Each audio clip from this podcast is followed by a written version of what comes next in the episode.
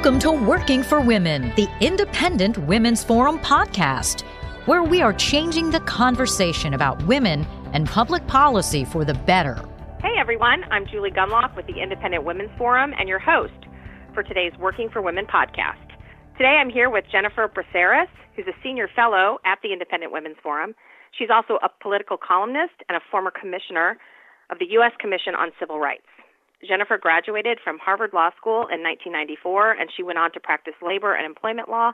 She's taught classes on civil rights and constitutional law at both Boston Co- College Law School and Suffolk University Law School. Jennifer also served, this is very cool, Jennifer also served as a staff assistant uh, to Vice President Dan Quayle.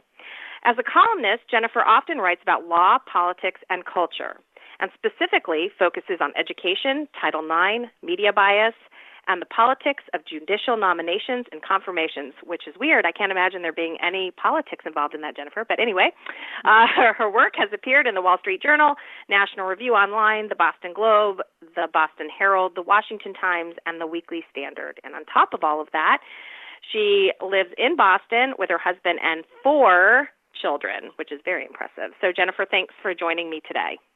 Thank you. So today we're going to be talking about the opioid crisis in America, significant uh, crisis going currently going on in America, and then more specifically, Jennifer and I are going to be talking about the lawsuits um, that have been filed against pharmaceutical companies by cities, counties, states, and Native American tribes, and now possibly the federal government. Um, the lawsuits essentially have been filed against these pharmaceutical companies uh, based on on the theory that they are responsible for the opioid crisis entirely. Uh, so Jennifer and I uh, will get into that. So so Jennifer. Um, I, I do I do want to talk you know I want to get into the nitty gritty about the lawsuits but first um, mm-hmm. and I you know I don't think people live under a rock or don't understand that this uh, opioid crisis is going on but I think one thing that's really important when you talk about the lawsuits and when you when you talk about you know sort of legal action against these companies is is understanding just what a big problem this really is in the country um, and that's i think really just important because um, it is i think you know i think the word crisis is the right word to use so if you could give listeners just an idea of you know how big this crisis is and how difficult it really is to solve I do think that's right, Julie. I think almost everybody you talk to knows somebody who's been affected by this in one way or another. Um, and that, you know, sort of is the tipping point for me, right? When when everyone right. you meet knows somebody um, who struggled with with addiction to opioids, or even knows somebody who's overdosed on them or passed away from an overdose, you know you have a real crisis on your hands. Yeah. Um, so it is it is a problem, and you know communities are struggling with it all across the country. Um, but I think the issue is how do we solve it, not how do we how do governments and plaintiffs lawyers get rich off it, right? We should be right. focusing on how to help people.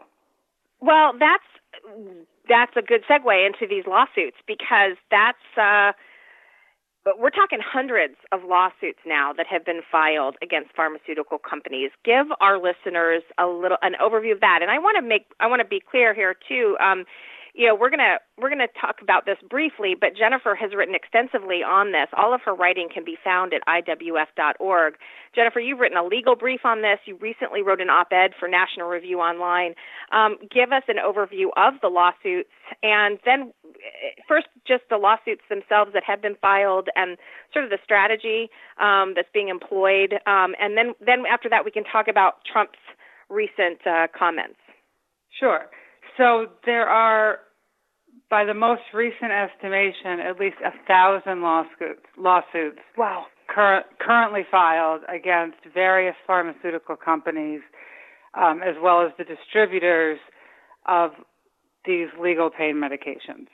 And the lawsuits are filed primarily by government entities, so counties, cities, towns, state governments, um, and the lawsuits are seeking billions of dollars in, in damages and money. So the governments are, are essentially saying that the pharmaceutical companies owe them billions of dollars to pay for the costs of law enforcement, prisons, healthcare, um, you know, addiction treatment, the whole gamut of social services that they say they've had to spend more money on since the opioid epidemic broke. Right. Um, so tell me a little bit about you, what you've written in your legal brief about why this is a violation of uh, sort of a const- it's it, it brings up constitutional issues and certainly you know legal issues. But tell us a little bit why you think these lawsuits really aren't a good uh, good idea. It's not a, a sort of a, a good path to go down. So the main point is that these are civil suits and they're seeking huge financial payouts.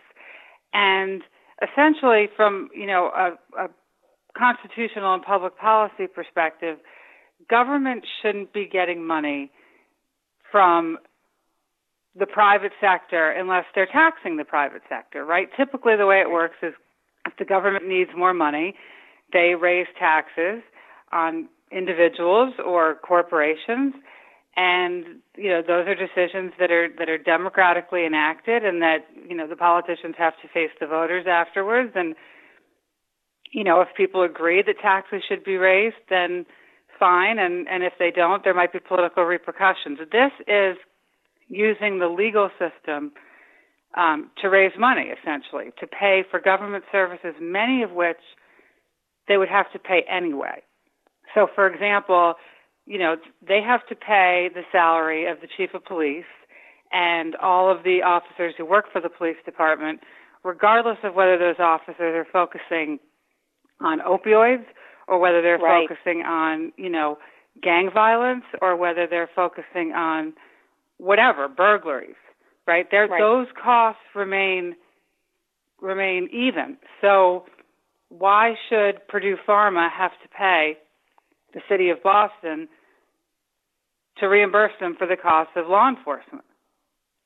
You know, it's interesting. You call it in your op ed in National Review, you call it extortion, you call it sort of a shakedown. And I think that's very valid because one of the things, and you mentioned in your piece as well, that many of these cities and states have hired the same company or the same law firms uh, that sued the tobacco companies. And that's really what we're seeing here, right? We're seeing a lot of uh, these cities and towns uh, or rather cities and counties, um, looking for that tobacco style payout, right? Right. They're using that right. playbook. So this has become a cottage industry of plaintiffs' lawyers who hire themselves out to government. So here you have your tax dollars at work paying for, you know, these lawyers, their base costs, and then they're going to get hugely rich off these settlements from from you know these lawsuits. The thing right. is, the thing about it is that legally they don't really have a very strong case, and even in the tobacco cases, uh, which were much stronger than the opioid cases, but we can get into that in a minute. Um, yeah. Even in the tobacco cases, no court ever held that Philip Morris and the other tobacco companies were legally liable to the states. What yeah. happened was, and the reason I call it extortion, is that these lawyers and these these governments made it so expensive um, and so chaotic to fight these lawsuits in hundreds of jurisdictions, in state courts, in federal courts, all over the country, that they basically made the cost of litigation so expensive that the companies settled it to put a stop to it. Yeah. So the lawsuits themselves became a nuisance. And yes. that's what's happening in the opioid cases. Hundreds of these cases are consolidated before a single judge in Ohio. And that yep. judge has said very explicitly, I don't ever expect these cases to go to trial. These cases are a tool for extracting a settlement from yes the the pharmaceutical companies. Now, if that's not extortion, I don't know what is. Right, exactly. And you know what's so sad too is and and it's really interesting because they're using the tobacco playbook and yet it's not tobacco we're talking about. Cigarette companies produce things that have absolute cigarette companies produce combustible cigarettes which have absolutely no health benefits. These things do nothing but uh, combustible cigarettes, traditional combustible cigarettes, do nothing but kill people. There's no right. benefit to them. Whereas pharmaceutical companies actually do produce things, vaccines, pain medications like opioids. Opioids do act. I mean, what's lost in this, I think, is this. You've got this idea that opioids are just bad. Well, they're not. I mean, they're cancer right. patients who can live, you know, can can still work, can still live productive lives while they're getting cancer treatments because they're using some some opioids that help them with the pain. I mean, you know, people have get in car accidents and have to live with chronic pain for the rest of their lives, and opioids really help them. Um, so that's also frustrating. And, and just one question about the tobacco lawsuit, the, the firms. Am I right in that the tobacco payouts, very little of that actually went to help, you know, people smoke, stop smoking, or cancer patients, or people who were harmed by t- by tobacco or by cigarettes. I hate to say tobacco, but cigarettes. Isn't that true? It was just a yeah, big no, money maker. There's so much to unpack there in what you just said, but to answer to answer that your precise question, a very, very, very small percentage of the billions of dollars that the tobacco companies paid to the states went to prevention um, and smoking, you know, health related things. Most of it went entirely to plug budget shortfalls and basically just went into the general operating budget of the state to pay for regular government services.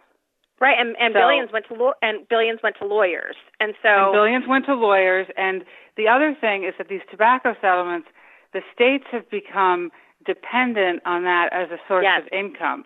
So, so in budgeting, um, you know, those payments which have been made over the course of many years, they've come to count on them. And now that they're starting to run out, a lot of these jurisdictions are trying to find ways, you know, to make up that money. That's yeah. why they're going after the pharmaceutical companies because they need another stream of income. Yeah. Yeah, we're seeing this also. I don't want to get into this issue, but we're also seeing this on the climate change issue. We have a lot of cities and states that are su- suing uh, oil companies, um, uh, claiming that they alone are uh, to blame for climate change. It's absurd, of course, but we're seeing this type of lawsuit being used again as a revenue, as a new revenue stream. Um, you know, and, and look, you know, this is you're right that they became dependent on, for instance, tobacco money, and now that's running out, and so they they are looking for these other streams. Let's talk really quickly about um, what President Trump recently said about these lawsuits. He sort of uh, he he he suggested they might actually sue. Isn't that correct? He did. Yeah, he's been hinting at it for a while, and in a recent cabinet meeting, he directed Attorney General Sessions to um, file a, a, a federal civil case against the pharmaceutical companies, um, similar to the ones that have already been filed by, you know, the hundreds and hundreds of cities and counties and, and states. So basically, just jumping on the bandwagon and I guess seeing if the federal government can get a piece of the pie. Now, I just I, I think this is my my last question, but I do want to talk about sort of this whole idea of blaming one entity, that is the opioid, uh, the um, the pharmaceutical companies, right. on the opioid crisis. What is the basis of that charge? So the the legal argument in most of these types of cases, whether it's pharmaceuticals, tobacco, big oil, any of these things, um, the the standard claim is public nuisance, and the argument there is that whomever they're suing created a public nuisance, um, and and you know that that that's against the law. Now, public nuisance law wasn't invented for this purpose. It's not typically used for this purpose. It, the usual public nuisance case is, let's say you have a company who's polluting um, the drinking water of a community, right? right? That causes a public nuisance because it affects everyone in the community, um, right. not just some people, but any single person who turns on the tap. Um, and in those cases, the government could bring a suit to stop the company from polluting and to get them to clean it up, right? Yeah. They wouldn't be suing them to pay for, you know, the cost of running the government. They wouldn't be seeking a financial uh, income stream off it. They would just be suing for them to, you know, essentially cease and desist and clean up your mess. Um, right. So that's that legal doctrine isn't really applicable to pharmaceutical companies Um, but again, as I said earlier, whether or not the cases have legal merit is not really the point. The point is to kick up enough dust, make life complicated enough and expensive enough for the pharmaceutical companies that they cave. Right. Wow. You know, Jennifer, you have been such uh, a helpful guest on this um, on this podcast just to explain this issue. It's a really complicated issue, um, and it's it's it's a it's it's a tough issue because again I think um, you know obviously everybody sympathizes and like you said maybe even knows someone who's had a problem um, with opioids. And so this is a it is a really important issue but again um, these lawsuits are not not the way um, to solve the problem. And I think um, the work that you're doing is really helpful in shedding light on on this sort of lawsuit abuse. So thanks so much for joining me. No problem, Julie. It's great to talk to you. Well, this has been another edition of IWF's Working for Women podcast. And for those who listen, thank you for your time. Please come and learn more and consider making a donation to support our work at IWF.org. Thank you. If you enjoyed listening to this podcast, please give it a thumbs up, share it on social media, or stop by IWF.org for similar content.